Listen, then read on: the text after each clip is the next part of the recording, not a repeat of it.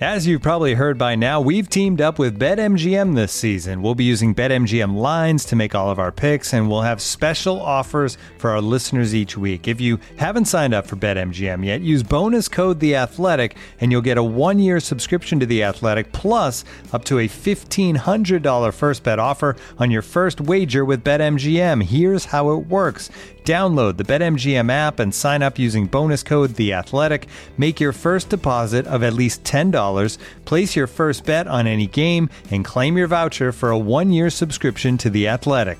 See BetMGM.com for terms. U.S. promotional offers not available in D.C., Mississippi, New York, Nevada, Ontario, or Puerto Rico. Gambling problem? Call 1 800 Gambler. Available in the U.S. Call 877 8 HOPE NY or text HOPE NY 467 369 in New York. Call 1 800 NEXT STEP in Arizona. 1 800 327 5050 in Massachusetts. 1 800 BETS OFF in Iowa. 1 800 270 7117 for confidential help in Michigan. 1 800 981 0023 in Puerto Rico. First bet offer for new customers only in partnership with Kansas Crossing Casino and Hotel. Don't forget, if you haven't signed up for BetMGM yet, use bonus code The Athletic, and you'll get a one-year subscription to The Athletic, plus up to a fifteen hundred dollar first bet offer on your first wager.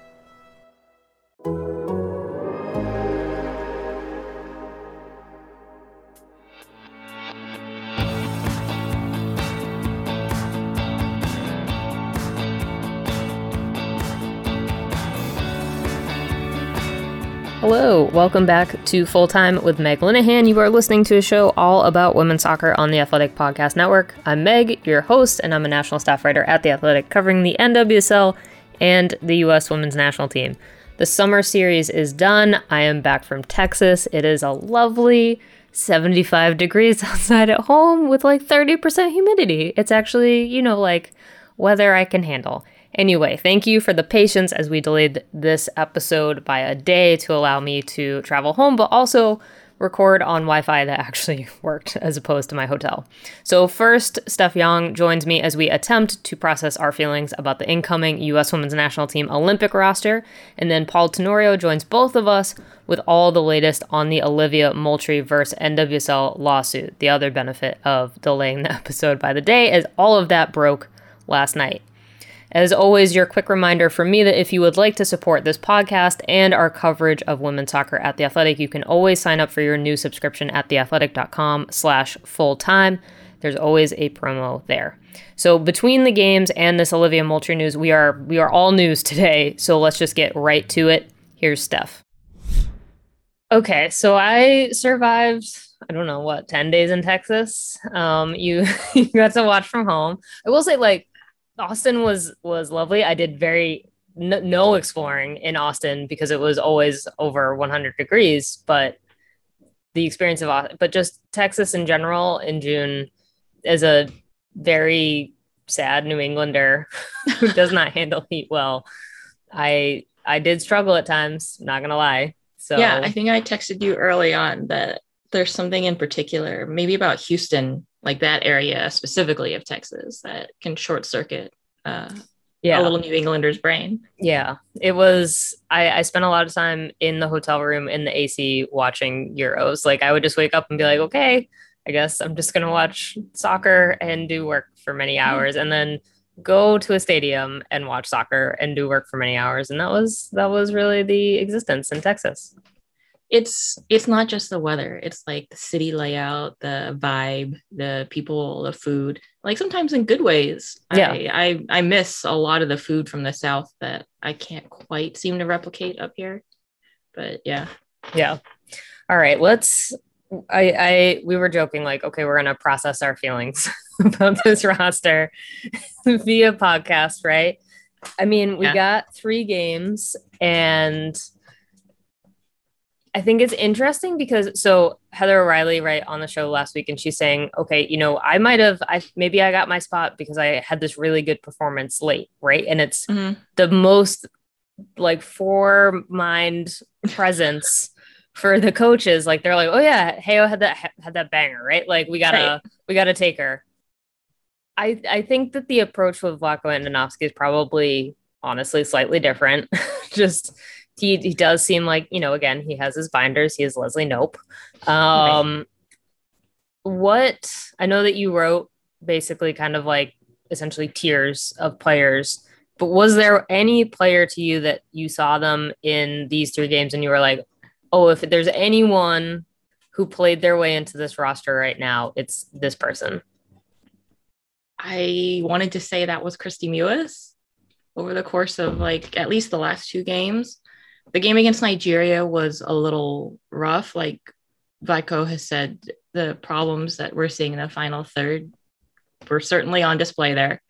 Um, but she did her job in the same way that, for example, Lynn Williams does her job. The rest of the team may not capitalize, but Lynn Williams does her job. You know, Kristie Mewis did her job. Yeah. She um she played back and forth across like that left half space. Um, she was really aggressive getting into the box. She was creative, looking to combine. She helped set up Lindsey Horan and her own sister a couple times, which was very, you know, for personal reasons, delightful. And she's willing to take risks in front of the box where she's like not searching for the perfect setup. She's just like, let me do this thing. Bing, bing, boom. And if it works, I'm the hero. And if it doesn't, I try again. Yeah. Um, I find I it interesting that you think Kristie didn't necessarily play her way in, whereas I felt after those couple of games, I was like, I don't know. And maybe again, this is the problem of is this just me? Is this am I right. actually anticipating Vlatko right? Or but for me, the big question I think has always been Kristie Mewis versus Catarina Macario for that kind of like potential, honestly, probably like number 18 spot on the roster, right? Like th- right. this is also like the fact that we're we've got the competition for these last final spots too. And the World Cup roster is the same way, right? But like ultimately these players might be more role players than anything else, or this is a development opportunity, right? That sort of thing. Kristie Mewis helps you win now. Yeah. Catarina Macario, I think potentially could help you win now, but I think is a much longer term play. But if you if you need again that kind of like aggressive presence in a midfield, you put yeah. Kristie Mewis into that game. Like you can overload defenses if you put Kristie Mewis into a game. And for me, I think that really provided the extra step of like, okay, no, actually, because I've been very like Catarina Macario high this entire time. But fundamentally, if you want to win, and I think if you want to add something spicy to the midfield, the solution right now, at least, is Kristie Mewis. And that's not a slight to Catarina Macario, who I think would immediately be be an alternate, right? And still get that kind of tournament experience. But just in terms of winning games, Kristie Mewis for me is is kind of like that final pick. Right. You make a point about alternates and experience. Vlatko talked to media about having to balance experience versus development, which is so rough at the Olympics with such a, a short roster. So, yeah, the alternate space is probably going to be the space where that development actually gets to happen. And I think you and I both agree that Macario's ceiling is higher than Kristie Mewis's. Like in two or three years, she's going to be, we're going to be like, oh, yeah, thank you. Thank God this kid stuck with it and like pursued playing for the United States instead of yeah. Brazil. Like, I'm so relieved. Um, but like you said, it's performed now. Is Catarina Macario going to consistently output Macario like ceiling performances in six weeks in Japan. I'm I can't bet for sure, but you know what? I would bet for sure that Kristie Mewis can consistently deliver that kind of aggressive, creative, um, dynamic movement performance. Yeah. One of one of Vlatko's favorite phrases is known known quantities, right? Yeah, that's exactly what I was thinking. Known quantities. And I think we know what Kristie Mewis can do at this point. And that's not yeah. to say like, I mean, again, and I think both of us have been saying this since the beginning, but like there's not necessarily a wrong answer here, right? On this roster. There might be a more perfect one, but there is not a wrong like you're not there's really honestly like no way that this roster is not gonna be fine. Like we're right. having a lot of angst over something that is fundamentally probably going to be completely fine. Right. While I was like almost pacing back and forth in my office like a little shark, trying to like agonizing over this article, which is going to be moot soon. By the way, Brazil and Japan dropped their rosters today on record day. I'm like, Vlatko, or basically like, Lord, I see what you've done for others, you know? you Please. free us from this. Please. Yeah. And so I was agonizing, and it's not because I was like, oh, this person is not good enough or this person. It was like, because everybody, there's kind of like an argument for why they could go. What is the limit? And we don't have access to that data that's going to show us that, that final two, 3% that maybe they're relying on to shift yeah. people around in their priority order. Yeah. No, it's again, it's just I, I thought what Becky Sauerbrunn said after the game was really interesting. Just, you know, I, I asked her, how do you as a captain kind of support the players at this point of view, right? And what they're looking for is just honesty. Like they want to know how this is going to go for them, but also like what held them back, right? Like whether yep. that is. But I think one of the things that they're probably being evaluated on that we are never, ever, ever going to hear, see, be have any sense of what's happening is if Vlatko Andonovski is giving them, you know, like essentially missions, right? Whether it's in NWSL or games or training of like, I need you to have this positioning, or I like, I need to see this movement off the ball. I need to see it consistently in the NWSL. Like, we're never going to know if they're achieving that or not. And that might be a factor in this decision too. Like, if, if he's watching Kristie Mewis playing NWSL games and he's looking for specific things that she is doing in games potentially off the ball that isn't even on a broadcast, right? Like that's stuff that is being evaluated. Yeah. Yeah. I I think it's a mistake to just look at these three games as yes. the totality oh, yeah. of like final valuation. Um Vlatko said multiple times he watches all NWSL games. Like he Vlatko is always watching. There's obviously camp stuff that's going on. For example, all the Tobin Heath evaluation, he's kind of given us clues here and there, right? Of where she is in her recovery, where they're he said they're trying to include her in as much stuff as possible. But that clearly means that she's not ready for a full contact, full 90. Um, you know, and he was kind of the same with Julia. It's a little less detailed, but just basically if she's ready by the time for the olympics she's going. So we there's so much that we cannot know. Another reason why guessing was so hard because i'm trying to put myself in the mind of like a very nice macedonian man and he's much smarter than me. So i was just like eh, well yeah. i guess i'll just hit send. Yeah. No i think i mean and we've we've had this conversation before right? But i think it has been really interesting because i think the kind of the narrative from people who are around this team are like, oh, well, this is kind of decided, right? And I don't think that's accurate.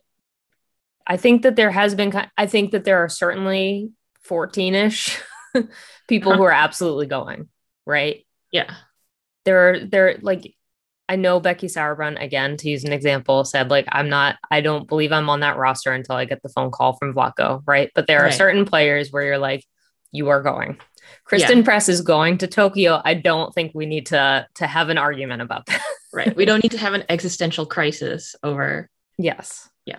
So I don't I just think that in terms of quite like again people have so many questions about kind of these last final spots. Some people have kind of come to the conclusion that they're done. I really don't think that they're done. Like I think that it is going to be a legitimate conversation with the entire technical staff. It's also not just Vlatko, like, I don't think he is probably going to get the final call, but I certainly would think that it is an entire technical staff, Kate Markgraf, right? Mm-hmm.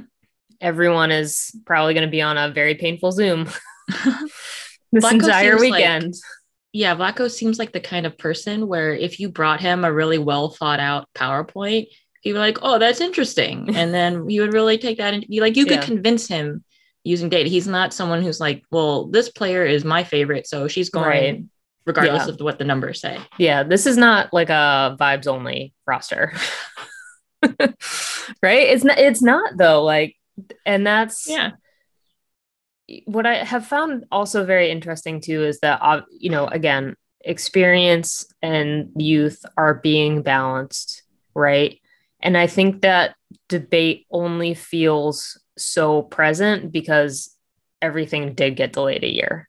Because I think if we had been been having this Olympics, there would not have been quite the pushback against folks coming back, you know, like Rapinoe, Lloyd, Morgan are all were all kind of MIA right for a year and then coming back. Although I think both, on, honestly, all three of them have kind of already shown like they're fine, right? Yeah. Like I know that Carli Lloyd is is is its own entire argument that I'm going to sidestep entirely, but like in terms of what we've seen from them in terms of minutes, performance, all of that kind of stuff, at least like I I don't think that there are really any question marks about any of them. I mean, remember if we'd gone last summer as well, Catarina Macario would not have been available. Yeah, yeah.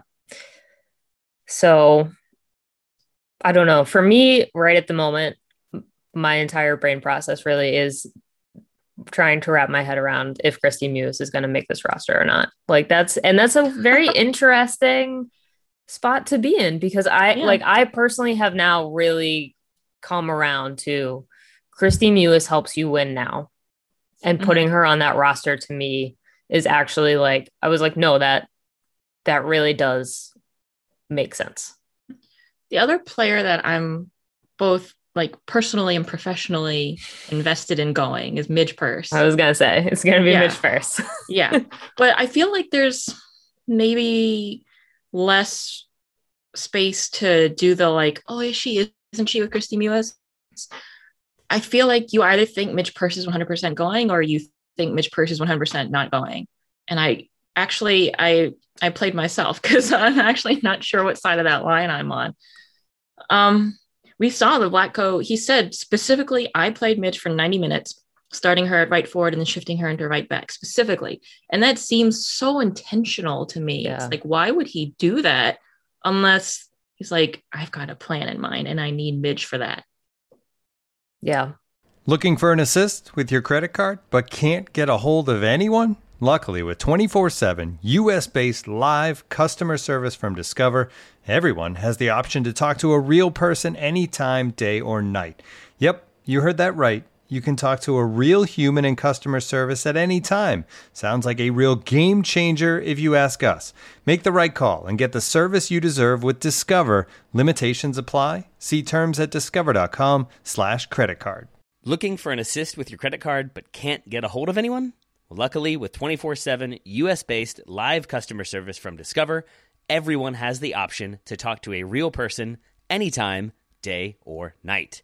Yep, you heard it right. You can talk to a real human in customer service anytime. Sounds like a real game changer, if you ask me. Make the right call and get the service you deserve with Discover. Limitations apply. See terms at discover.com slash credit card. I mean, and that's Purce, in terms of like, if we want to talk about versatility on a roster, Midge Purce is going to provide you a lot more than any other player. Basically, like I think Emily yeah. Sonnett is now kind of in that mm-hmm. that group as well, knowing okay, th- there's your potential backup for Julie Ertz, or at least one of them, right? I think yeah. Lindsey Horan in the six was honestly a, a, more successful experiment. Like if you're going to slide someone else into that spot, mm-hmm. um, I thought Lindsey Horan played super well at number six. Like it's not where she should be on the field, but to be fair, the number six traditionally over the past decade with the US national team is generally not where players should be. So yeah. like it's fine. Um sorry, Lauren Holiday, that you you took that one for the team for a while. But wow. Midge Purce playing, yeah, the first half as a forward, getting that goal, like also just Midge Purce's celebration, like being in person kind of directly above, uh-huh. watching that, like you could just see her entire body like vibrating with probably relief, uh-huh. right? But also just like there it is. Like I'm showing you. Yeah. There it is what I loved about her Sally was like there's no artifice to it. It was yeah. just like this pure expression. And honestly, what reminded me of in the Matrix when I'm so sorry. In the Matrix, when Neo is like finally confident enough to stop running and turn around and face um Agent Smith, right? Mm-hmm. And then he like strikes that pose that and like all yeah. the dust suddenly shakes off of him. And you're like, whoa, this dude is serious. He's gonna win, you know. but that that that same vibe that I got from Purce, where she's like, you know, notice yeah. me. I'm here. I'm not scared anymore. like do your worst. In terms of versatility as well, it's not just right forward and right back. We've seen at Gotham the way Freya Coombe likes to play her is that she wants her to be able to switch easily between that left, middle, and right channel as necessary. Yeah. And I'm sure Vlatko knows that. Yeah. I mean, you could also potentially use Midge Purce as a as a backup number nine as well. Yeah, she can be a nine. She can be your right forward in a pinch. She can like underlap, switch with Christen Press if need be. Like they can cause a lot of havoc there. Versatility. Yeah. Okay, I think I talked myself into 100%. She's going. Thanks, man. Yeah, I, I think Midge has been a player that I've been like quietly very worried about because I think that she has been obviously putting in a lot of work, right? Yeah. And also doing a lot of stuff on the side that is not really her job, but like in terms of the Black Women's Player Collective and that leadership, right? Like she's doing right. a lot right now. Um, but I do in in terms of versatility, and I think that we have seen this pay off for, for players. I think it is kind of an impossible situation to put players in sometimes to to say like, hey, are you ready to play four different positions on an international level at a major tournament? Right? Like that's not that's a very wild ask to yeah. put on Midge Purce. But also, I think we have seen in her time in the NWSL, like she can hit all of these different positions. I don't know if outside back is her strongest one. I don't think it is, right? I think we all prefer Midge Purce up top, yeah. but still, that does give you. I mean, Midge Purce could essentially count against three different buckets on this team, really. Yeah. She, as a right back, like not every um Olympic game is going to be a nail biter. Like with respect to all of our opponents and potential opponents, not every game is going to be a nail biter. So, you know, Midge Purce, if maybe her defensive development isn't quite, you know, at its peak yet, I, I firmly believe she could get there. Um, but, you know, in a high pressing system against an opponent that you know is not particularly going to be able to get in behind you, yeah. So I mean, and to yeah. be fair, like where there is a starting right back right now. yeah. Who is clearly going to Tokyo. So yeah. that that that does also, I think, take some of that pressure off, right? Like we're not also saying like, oh, Midge Purce is going to be on this roster and going to be the team's starting right back. Like that is not likely, but Midge Purce gives you three different things potentially from the bench. And I think and that's, that's really probably hard to overlook on an 18 player roster. Yeah, you took the words right out of my mouth. All right, when let's it's 18, talk, you need it.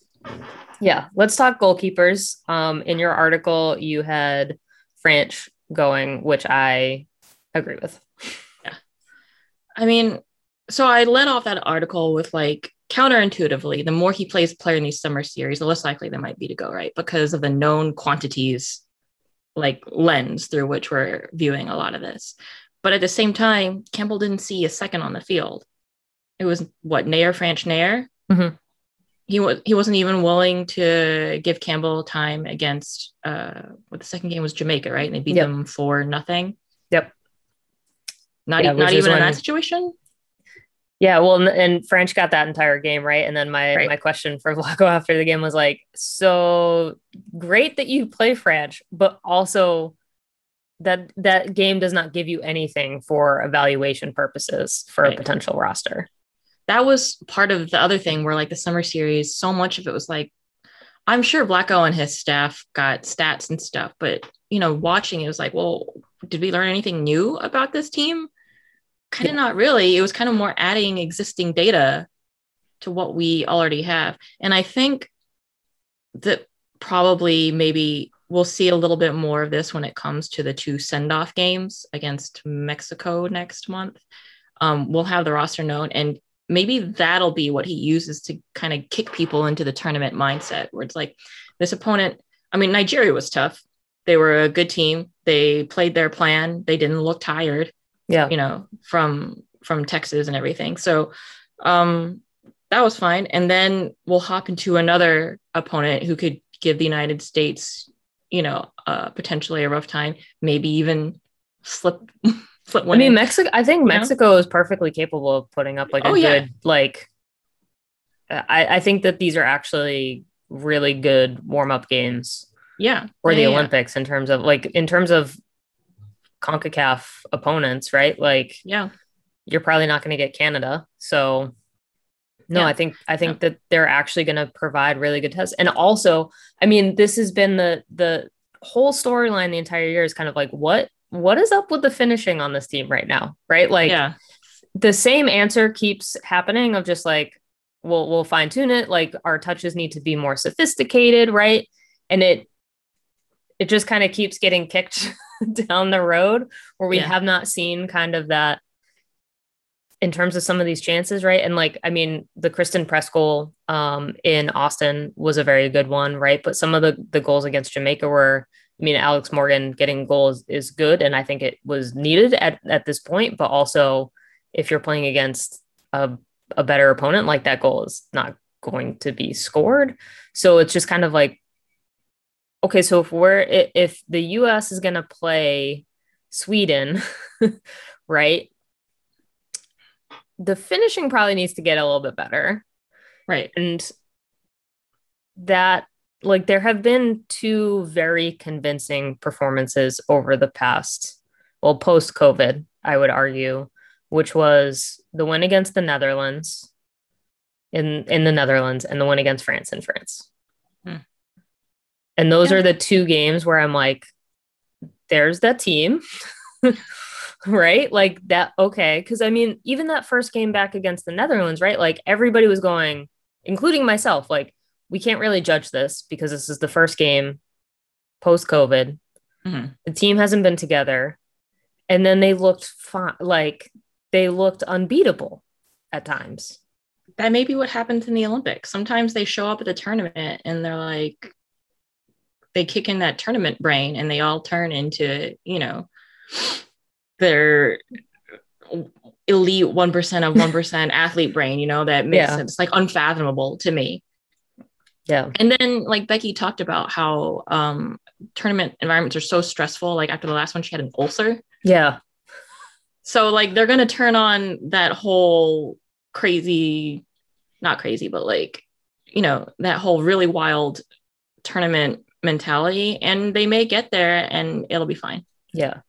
I mean, and I, I think the other thing that we're probably not just looking at some of the international results that have been happening, right? I feel like everybody's kind of in a weird space right at the moment. I mean, I don't know what's happening with Australia at all. Like I couldn't tell you what what is happening in Australia, but like, you know, Canada and Brazil are are playing zero zero draws. Nether um Italy is beating Germany, right? Like, and some of these teams are not necessarily going to be in the Olympics, but I, I do feel like generally the international landscape is everyone is still kind of in this weird, like, are we back?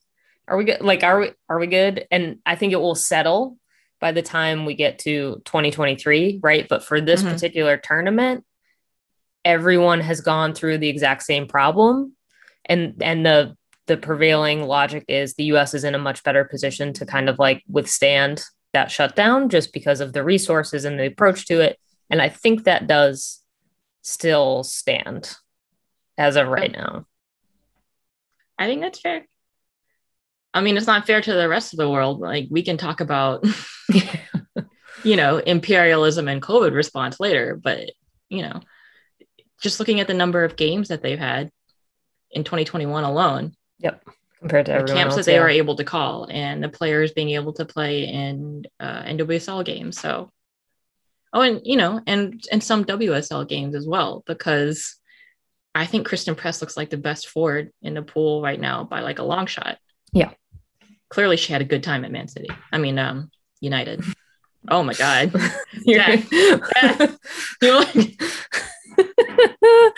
uh, yes. Although I I am kind of like I think it's good, right? She talked about getting that little bit of a break between the end of the season in England and Yeah. then coming back. Like that's actually a really interestingly timed break where she got. I mean, it was not like a huge one. Um, a few folks were kind of acting like she had like this huge layoff after the end of the the WSL season, but she got like two or three weeks off, right? Got to go Mhm. back to individual training, which like she has spoken about before in terms of really enjoying individual training. And I think that was a good little mental reset before an international tournament where you're still pretty much able to carry that form through, but you get kind of this mental reset of yeah, season is done, back here, moving into tournament mode. And clearly that paid off this past week. Christen Press has spoken a lot of times about she used to be a player that really lived in her own head and it really stressed her out. And she's had to work really hard to kind of become a person who enjoys soccer and doesn't go into rage blackouts like like she said she used to do at Stanford.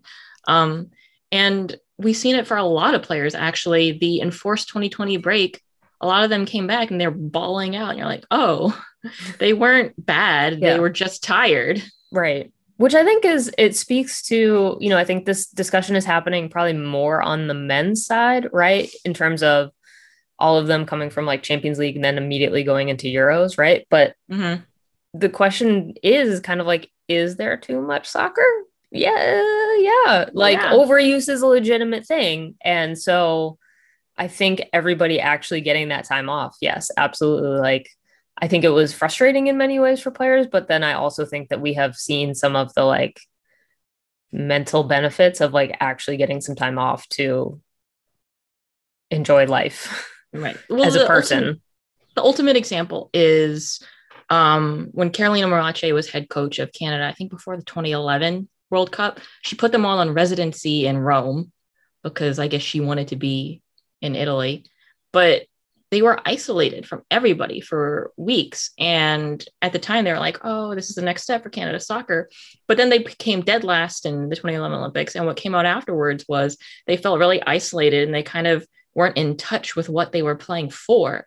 And they missed their families. And it wasn't like a holistic approach to them as a soccer player where, you know, it kind of makes sense where when you feel good in all aspects of your life, you'll perform better in your job, which is something that, you know, we're trying to get corporations to understand right now. Yeah.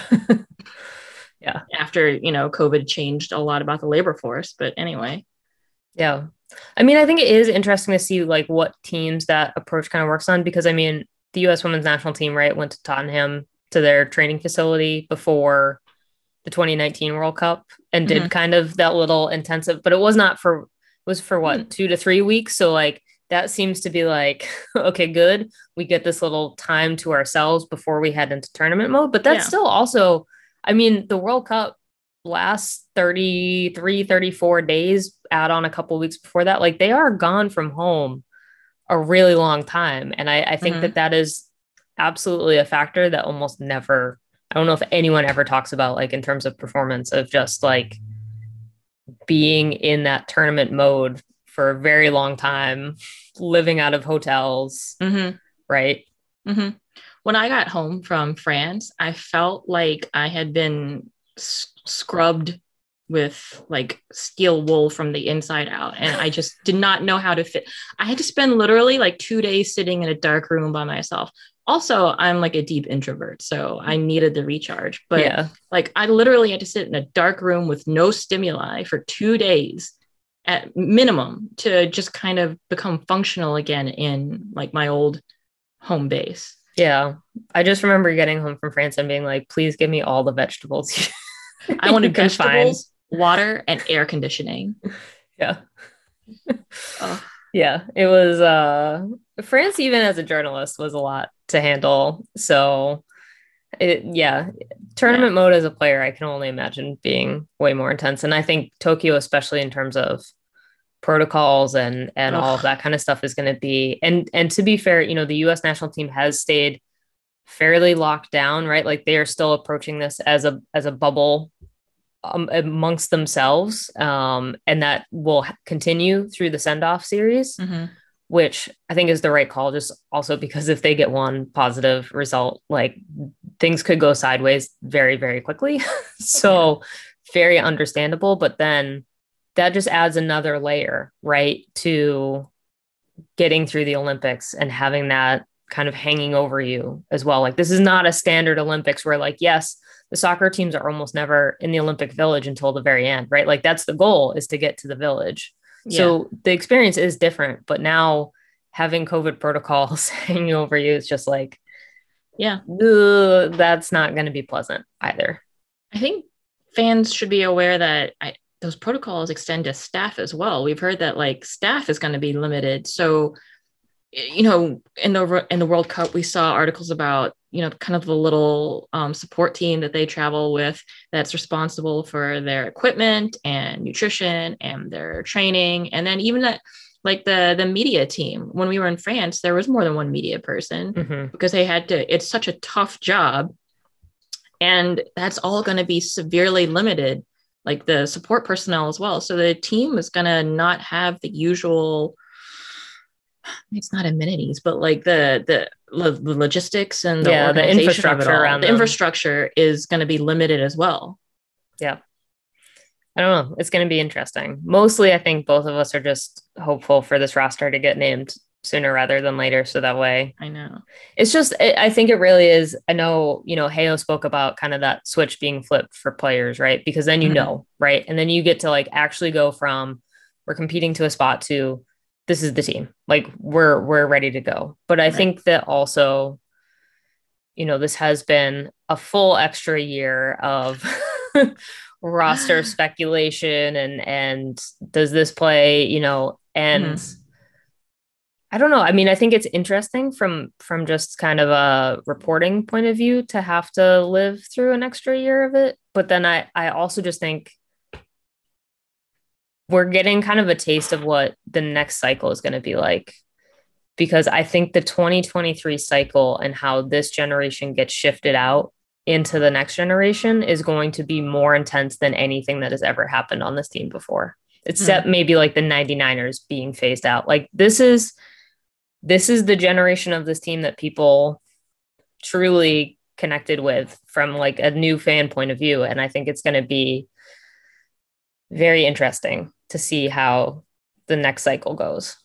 Right. Maybe it's um gauche to talk about it now but maybe after the olympics or next episode of the podcast, at least we could do post Olympic retirement predictions. I mean, I just think like are, like are, are fans ready for a, a Becky Sauerbrunn team?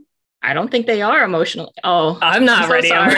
you just closed your eyes and like, I did. I did. Pain was, yeah. went through your body. I I have not even. I'm mentally like Megan Rapinoe knows that she's got like the world is her oyster, right? Yeah. Like she is whenever she's ready to be done it's not like we're never going to see Megan Rapinoe again, right? Mm-hmm. Like I think that's going to be kind of an easy one for people to wrap their heads around. Becky Sauerbrunn, no, but yeah, I mean, I think that there is, and we saw it between 2015 and 2016, right? Which mm-hmm. did in a, in a lot of ways make the 2016 Olympic roster a little bit easier just because, you know, Abby had retired, Lauren Holiday had retired, like a whole bunch of people stepped away from the team. And it made the 2016 roster a lot less stressful in a lot of ways. I have a lot of thoughts and feelings, but I will save it for another episode. I don't think you you just don't look emo you didn't get a lot of sleep traveling back from Texas last night. I don't think I want to put you through that. I mean, to be fair, well, what are what are you going to say? Let's let's find out. You oh, already okay, hinted Becky okay. Sauerbrunn retiring, okay. and I think that's mentally the thing that was going to shut me down the most. I think the three big retirements right off the top of my head will be Pinoe, Sauerbrunn, and Carli Lloyd. Maybe that's the Carli Lloyd thing is a foolish thing because I think Carli is going to go as long as her body lets her go, and her body is some kind of like Terminator machine where she just puts nutrition in and fitness comes out. You know, she's got it a well-oiled yeah. machine there. Um, I I think like are people ready to see basically like I think the new back line is going to be some combo of like Tierna Davidson, Alana Cook, maybe Sonnett's in there, and then some of these new kids that are coming up out of college. I mean, think about it. Becky Sauerbrunn emerged kind of in 2011 at that mm-hmm. World Cup as a dominant presence, and it's 2021. That's 10 years. If you were a kid or a tween in 2011 forming your first emotional attachment, you are now in college or an adult who can drink. yeah. The I just cannot fathom going through that development period as a fan of this team and then seeing these people retire. it might be it might have been the same emotional attachment that maybe we had going through with like when Mia Hamm retired. Yeah, no, I think so. I think so for sure. So yeah, that's that's kind of where I'm at. Um, I had more thoughts, but we're we're veering into like very sentimental territory. we are. I think that I, I mean, I don't know. And I, I think I'll be curious to see if we get that split too of do they step away from the national team but continue on in NWSL, right? Yeah.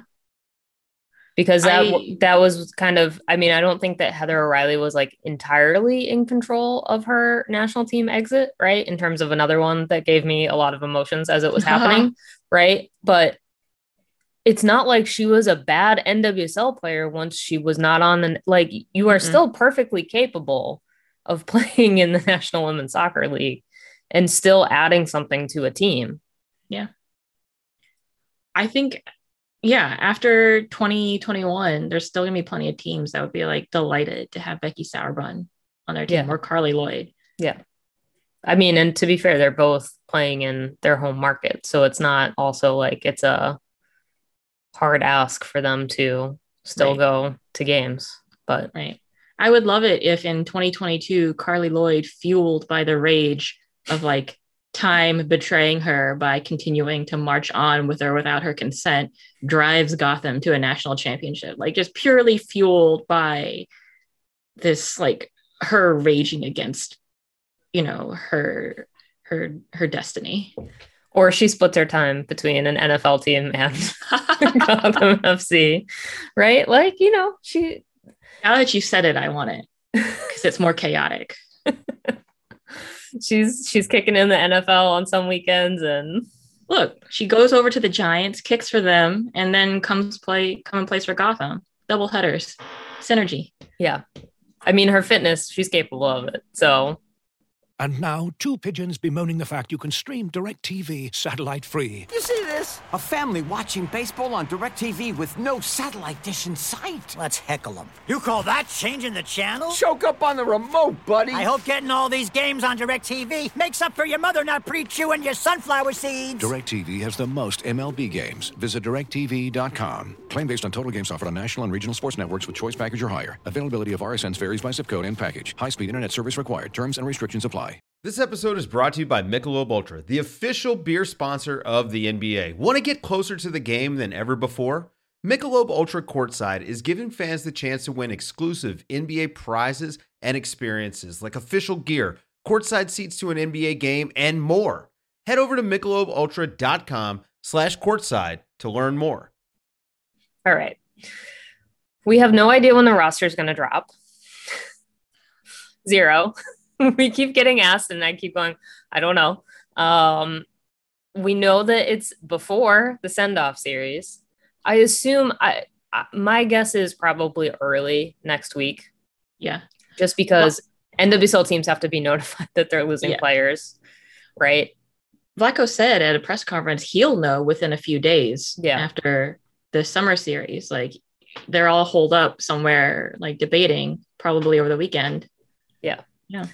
And then I think it's just a matter of that being communicated, right? Both to players, to NWSL teams, to communication staff as yeah. well, since obviously the roster is going to be kind of a major event as well. But yeah, it's it is way more imminent now. And now it's just kind of this final wait. And I have to say, like, it feels a lot more comfortable from this spot than probably what Kristie Mewis is feeling right at the moment. Um, do you know what I really hope is that Vlatko gave them some kind of like hard deadline where he's like, you will absolutely know by this date instead of just being like, you might know in a few days, you might know in a week or two. I don't know. We have a lot of stuff to work on. Like it's it's entirely his prerogative to do that and be like, I might have to take more time, but just for the players' sake, you know, just yeah. imagining them sitting there hitting refresh over and over like they're waiting for a package, but much more intense. Yeah. You know, or waiting outside the theater room to see if Mr. Schue has posted the cast list. oh. production, who's going to be the lead. Yeah. It's um I I I personally would not want to be in that spot, but no. um, you know, they're used to it and they're used to coping yeah. with it and handling it. And it's not something that I would ever do. And that's why I'm a normie and they are who they are. Yeah. All right. Well, we will end on that note. And yeah, I would just say I think both of us are ready to, as soon as we know the roster's incoming, drop everything. And I just, I, I really think we're not going to be surprised by it in the end. But yeah, if there's even one surprise on this roster, I will be surprised. Does that make sense? Yes. Even though that is also traditionally how surprises work. But yeah. yes, it does. All right. I you're just mad at me because I inflicted so much psychic damage on you on this podcast by talking about Becky Sauerbrunn rec- retiring and making a Glee reference. You're just yeah, uh, that's a real one-two punch for me, yeah. who's only okay. had now one cup of coffee. So, all right, Steph, uh, you can find both of us at the Athletic, also on Twitter. You know how to find both of us. That's fine.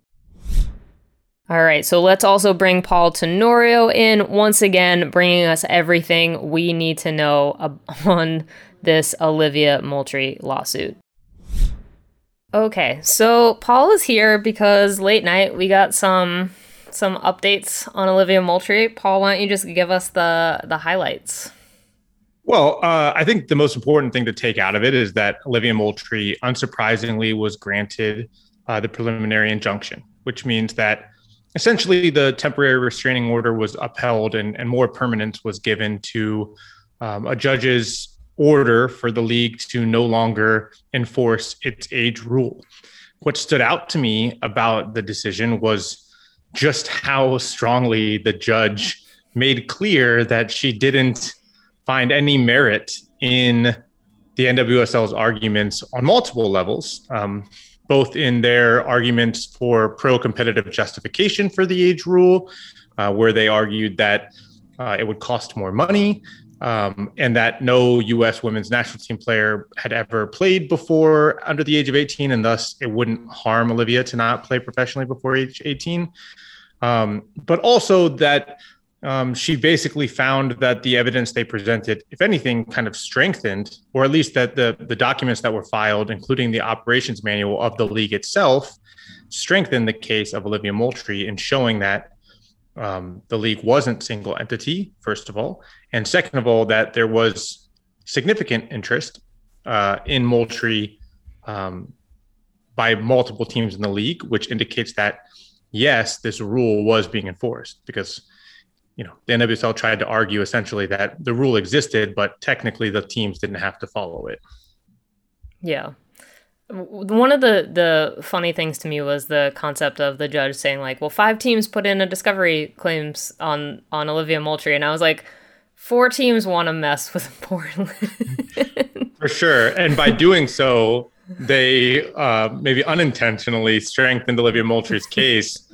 Um, yeah, I, I think you know for me, what was interesting about this whole thing is is kind of the arguments that the NWSL made. I mean, it's been fascinating to follow this case because you see how lawyers' minds works eh, work and the technicalities that they try to use to create, you know, loopholes by which the NWSL might win the case. I mean, the, the most shocking to me of those arguments was this concept that the rule was created before there were teams, thus it wasn't um, a conspiracy between teams to have this rule.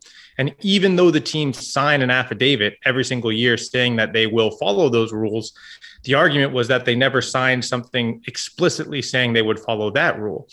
And in that hearing, the judge actually asks, So you're saying that that's not an enforceable rule and that any team can do whatever they want because they didn't sign specifically to any rule? And he was like, well, you know, in good faith, they're following the rules. And she was like, but you're saying it's not enforceable. And he was like, well, you know, the understanding is that they'll follow the rules. And I, I, I just couldn't believe, I didn't understand where this, this argument was going. And, you know, neither did the judge. so uh, it, it was, uh, it was an interesting ruling to read. And I think it reinforced that my big question, which is why, you know, why is the NWSL yeah. fighting this? What do they gain? From an age rule? What do they gain from fighting this in court? And more importantly, what do they lose? Because now, in my opinion, this opens up a whole other can of worms about, you know, the, the CBA and the enforcement of rules that I think you could argue violate antitrust law as well in the absence of a CBA. So it to me, you know, I, I just cannot wrap my mind around what the NWSL saw as a reason to a, even open the possibility for a judge to make the ruling that this judge made. Yeah. Steph, I know that we we have discussed this. Do you why is such a good question? because no one has a good answer. No one has a good answer for it. It does not there's no part of it that makes sense where again, you open up the door to the draft is now antitrust, right? Like every single discovery, every single roster process has been designed in the exact same way as the age rule and is now up for grabs and is now also obviously on the table in collective bargaining. Steph, do you have a good a good attempt at answering the why? No. but I do you know the most delight or empathy I felt was like the judge's clear frustration and how obnoxious they found digging through NWSL roster rules. And then I was like, yes, that's how it feels. and but the thing was this judge was empowered to tell NWSL off about it. And I was like, oh, she's done, you know, everything that we've wanted to do for years. yeah. It was a little bit cathartic. But also, yeah, it's like, well, now it happens. Paul, like, what's your sense as well on like the implication here around like single entity is going to cascade maybe elsewhere? Yeah, I mean, first of all, let me just say I'm 100% on your level. You know, this coming from a guy who, uh, with, along with another super nerd on our staff, Sam Stejskal, created a podcast that's meant to break down these MLS and NWSL rules that just make no sense and that are just yeah. so infuriating. And so listening to a judge, first of all, listening to the arguments of the lawyers trying to explain how these rules work, but them not really understanding how they work. And then the judge asking very obvious questions about, well, why do they do it this way? And I'm like, yeah, well, there's no answer to that question. Um, was quite delightful.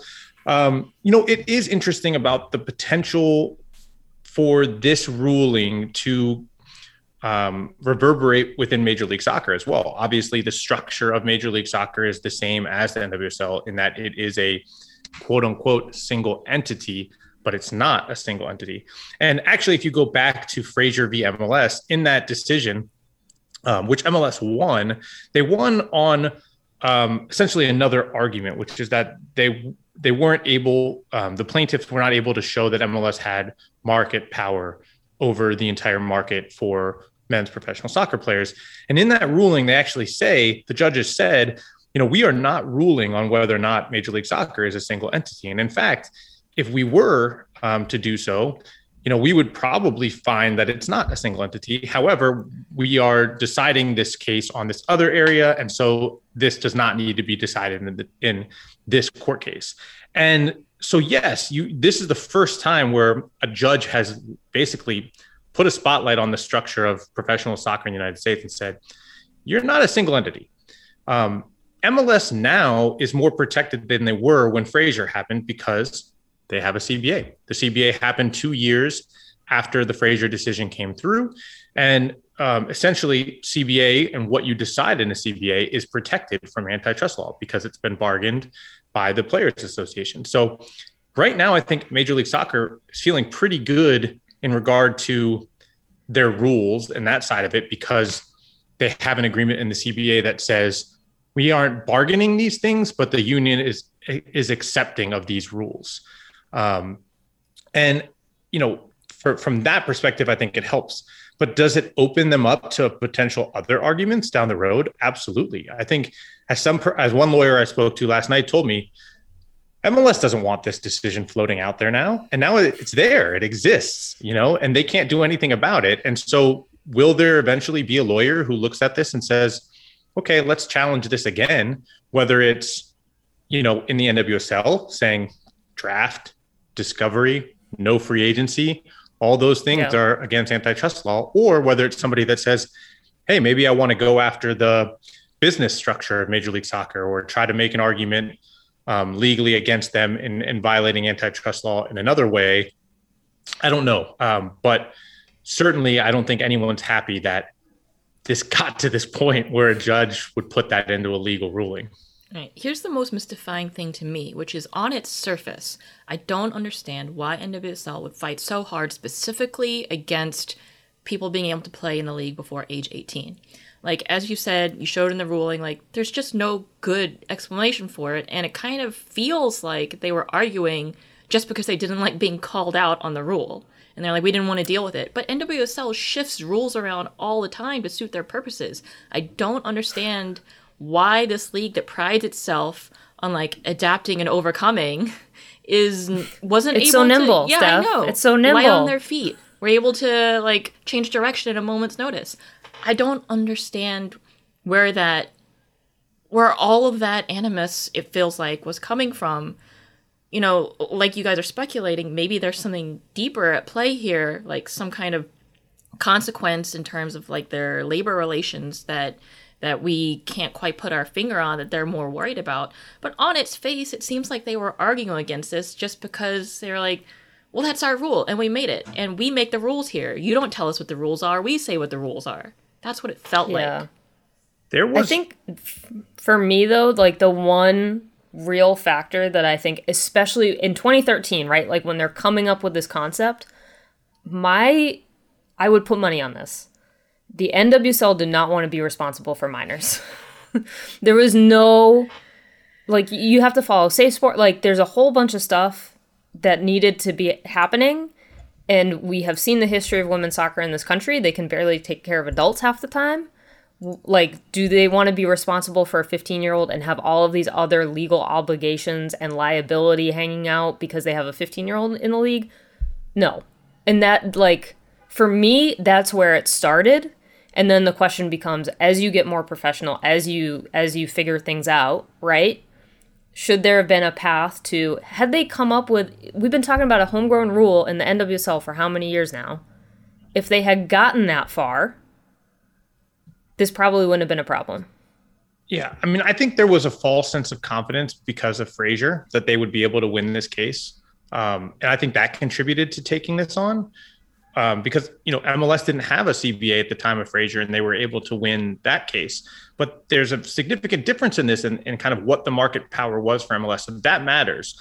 But I, I do think that um, you know what's interesting to me is they make the arguments about those hurdles in, in, in signing minors, right? The legal costs of making sure you're um, complying with state law in all of the different states where Olivia Moultrie or any other minor may play, and the cost of making sure you're in compliance at the facility, not just when you're traveling, but you know, are you know is the player showering in the same showers as the adults on the team? You know, is the locker in the same locker room as all those things that they have to come to compliance with? But you know, and this is speculative, but some people I was talking to were saying the cost of fighting this legal case far exceeds the cost it would take to make sure that your rules are compliant with those laws, especially because we have to acknowledge that there has been at least some sort of working relationship between Major League Soccer and the NWSL. I think we, we have to acknowledge that because their rules are so similar, um, that there's clearly been a borrowing or a discussion. We know that there are owners who own teams in both sides. Merritt Paulson um, obviously is on the product strategy committee in Major League Soccer, which comes up with these rules.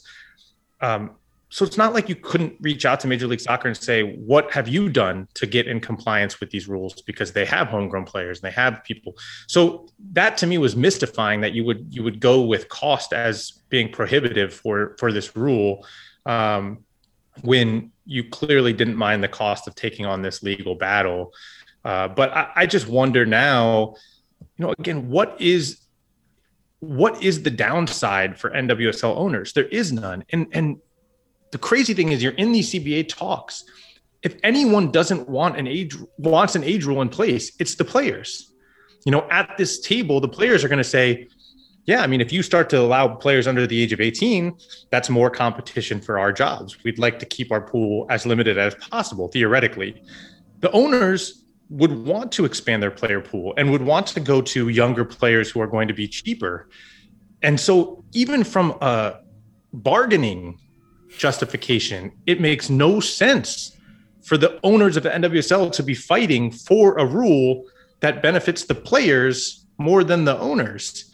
I just I can't wrap my mind at all around the strategy here other than they believed they could win and they wanted the win for what for what I don't know. Uh, yeah. On the I, on the meta level, Meg, you brought up a really good point. So I think there's good and bad here.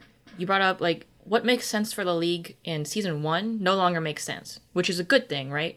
You don't want things nearly 10 years later, like the rules that they had to put in place in order to just keep the league functioning. Because, yeah, some of the teams in season one probably couldn't have dealt with the, the logistics and the cost of having to come into compliance with having under 18 players. Like, it was really dire. They were barely functioning as it was. Situations changed every single team in this league should be able to handle that.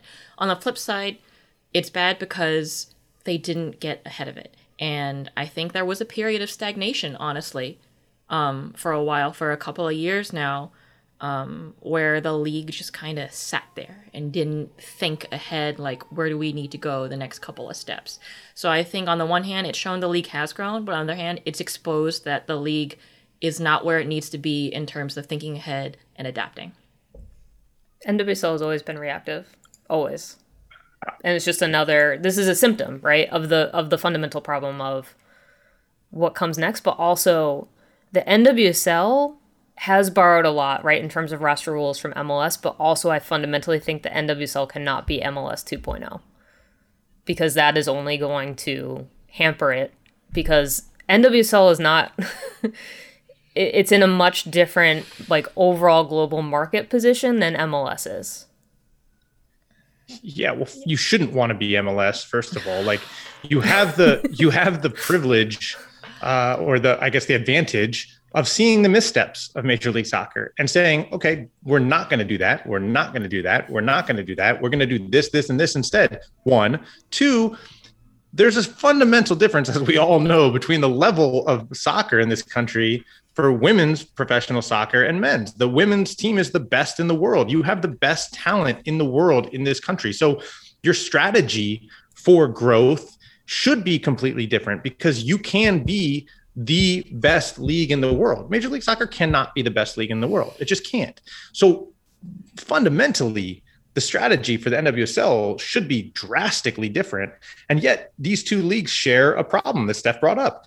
They don't think enough about where do we want to go and how do we get there? It's far too often where do we need to be right now? Where do we need to be in six months? You know, and they don't think about the strategy beyond that and saying, you know, this is how to get there. And, and like from MLS, I think they did that actually fairly well for their first 25 years. And now that they actually need to grow faster, they can't because they haven't strategized for down the road. They haven't looked that far like they used to. And that's hamstringing them. And in this case, I think the NWSL for a long time couldn't. To your point, in those early days, it was how do we survive? How do we survive from this year to next year? How do we survive from that year to the next year? Well, now you have some permanence, right? You have some strength. You have uh, real momentum behind the league and the sport in this country, ownership groups that are coming in that are strong, that want to grow the sport, that want to invest in the league. And, and so that requires you to change your mindset from that short term survival to survival by long term planning. And that's where I think this fell short. And, and hopefully, somewhere along the way, in the, if not this case, then I think being forced to in the CBA negotiations, you have to start thinking long term. At yeah. least you should be.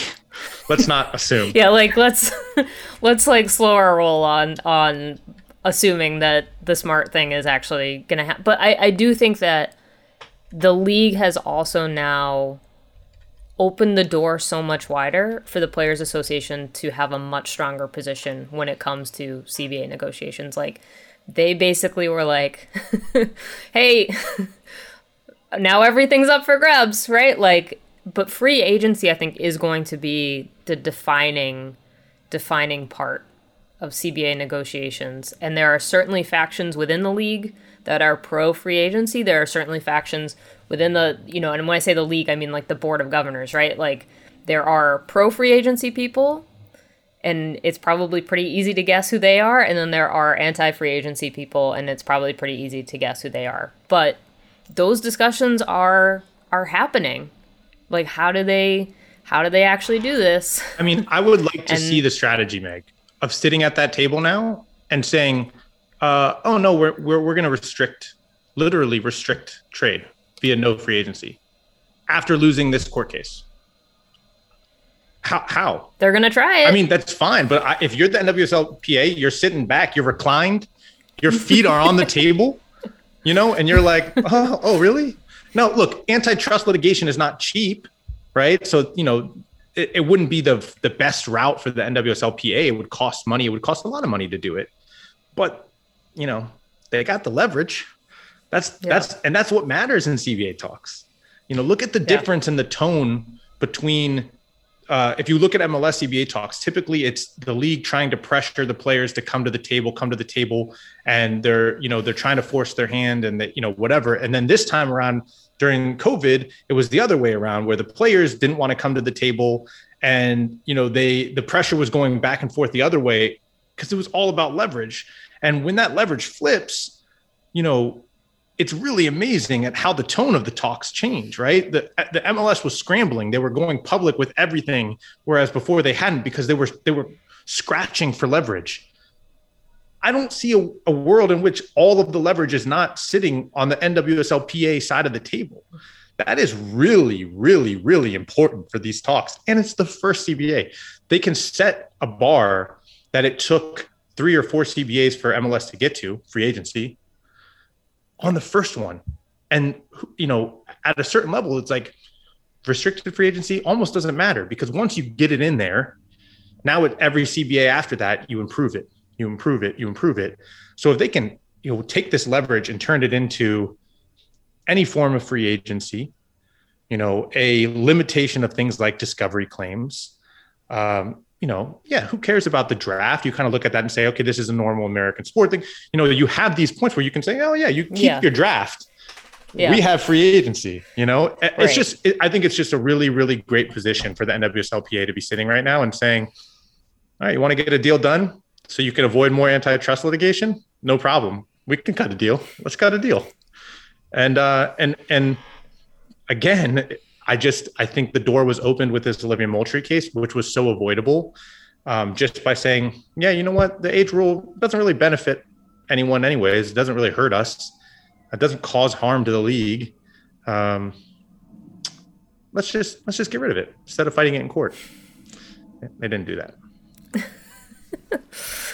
it's just as I as I said on Twitter last night, like it just it feels like such an avoidable, expensive, stupid L that this league took. And and again, the fact that we keep asking why. The it's just not Here's the thing that I'm waiting It's just for. not good. I'm waiting for the third L because the first legal L that I think was in re- recently was their um, trans player policy I think that that was kind of a big swing and a miss from them. Maybe they meant well, but they did not connect. Uh, and now this Moultrie case, and I'm waiting for a third thing because I think that's going to demonstrate like a pattern maybe here of the league not in that area, maybe not being the most efficient. Yeah. All right, Paul. What what what comes next? Do we know? appeal? Yeah, I mean that's the big decision that the NWSL faces now, right? Do you appeal? Do you try to get a stay on this rule? Do you continue to drag this out and try to win something on an appeal that maybe closes the door to this leverage in the CBA negotiations, or do you settle? You know, you you you've come to a, some sort of arrangement with Moultrie. You get her the contract. You move on. This case is over, and you turn and pivot and focus all your attention on the CBA talks, right? And and look, the NWSL still has a chance on at that CBA negotiation to say, you know, this is the leverage point that always exists in American soccer for the owners. Unfortunately, we don't want to kill the league. We have to keep costs down. you know free agency unrestricted free agency will be too expensive and then the owners will start spending too much and then the league will go under it's, it's the typical mls play and it's a good strategy no one wants these leagues to die we don't want these leagues to die you know the players don't want the leagues to die the you know so that to me is probably the best strategy is just to say okay we're going to take the l that's been handed to us and we're going to pivot and try to get something that looks kind of like a W in the CBA negotiations. Um, that might be the third L though, Steph, like coming up here in the CBA talks, right? When we see that final document, when we get there, whatever that is. Um, but those are the choices on the table. Do you appeal the decision, try to get a stay on this injunction, keep Moultrie from ever stepping on the field and continue the fight while you negotiate on a parallel path? Or do you say, okay, you know what, let's not put resources into this fight anymore. Let's give the CBA full attention and try to do the best we can there um, to put the league in a position to be successful. Right, that'll be the mindset of the league, and and I think those are the two paths. You either parallel path it, you fight two fights at once, or you pivot. Um, and and we'll see. I think we'll probably find out soon what they do. All right. Well, on that note, I think all of us are probably mentally screaming a la Ross from Friends, like, pivot, please. please be productive. We'll find out. All right, Paul. Well, thank you for hopping on. Uh, I know that it was a late night for you trying to. I, I definitely understand the vibe of legal documents late at night. So Thank you for filling us in. No problem. Was just doing my best Meg Linehan uh, impression, clipping clipping things from Pacer and putting it on a Twitter thread. I did get a I got an email from Pacer being like a customer satisfaction survey is coming your way and I was like, "Okay, well, unfortunately I mentally associate your product with anger on my part." so sorry in advance that my customer satisfaction probably not going to be high. We'll find out. All right, Paul, thank you for joining. Steph, thank you for hanging around to talk legal stuff since you are also a, a much more legal expert than I am. So, I have forgotten everything I learned in law school. I have a fancy oh, well. degree and nothing to show for it. I guarantee you. But thank you. Okay. All right. Thanks, everyone. Thank you to Steph and Paul for their time. Obviously, stay tuned for plenty more on both the U.S. Women's National Team roster. We've got everything Olivia Moultrie lawsuit. We'll have cover, we'll have you covered on both at the Athletic as always.